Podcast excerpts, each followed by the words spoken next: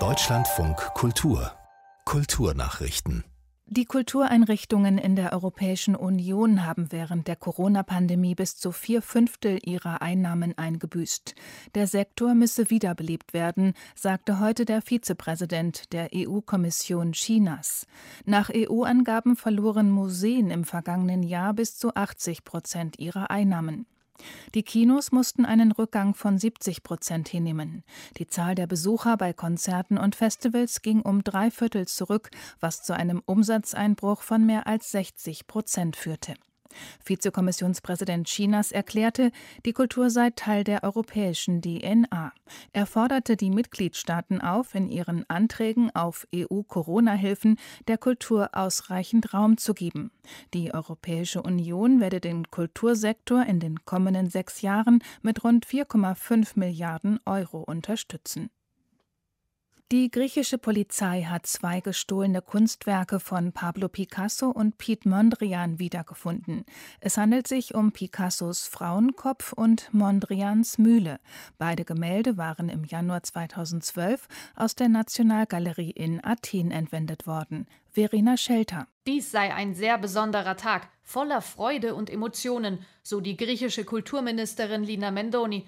Die Bilder wurden circa 50 Kilometer von Athen entfernt in einem Waldstück entdeckt. Ein 49-jähriger Mann wurde festgenommen. Laut offiziellen Angaben hat er den Raub bereits gestanden. Picassos Frauenkopf habe für Griechenland auch einen großen emotionalen Wert, so Kulturministerin Mendoni.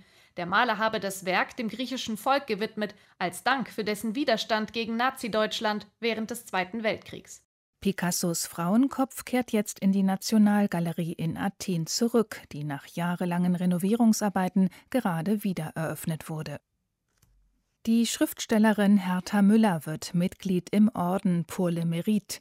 Die Literaturnobelpreisträgerin wurde zusammen mit dem Judaisten Peter Schäfer in die Gelehrtenvereinigung gewählt, wie Kulturstaatsministerin Grütters in Berlin mitteilte. Hertha Müller hatte 2009 den Nobelpreis für Literatur gewonnen. Zu ihren bekanntesten Werken zählen die Romane Atemschaukel und Herztier. Der Pour le Mérite Orden wird Menschen für ihre Verdienste in Wissenschaft und Kunst verliehen. Der Vereinigung gehören 80 Persönlichkeiten aus dem In- und Ausland an.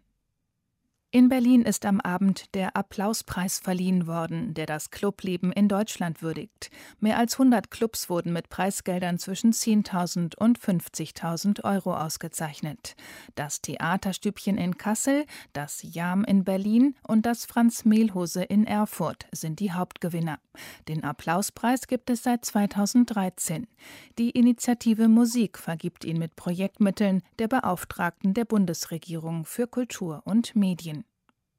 Die kubanische Staatsführung will nach Einschätzung von Menschenrechtlern jede Kritik aus der Kunstszene ersticken. Immer wieder würden regimekritische Kulturschaffende verhaftet, teilte die Internationale Gesellschaft für Menschenrechte heute mit, im Zusammenhang mit der Festnahme des Künstlers Hamlet Lavastida am vergangenen Samstag. Lavastida sitzt in einem Geheimdienstgefängnis in Havanna in Untersuchungshaft.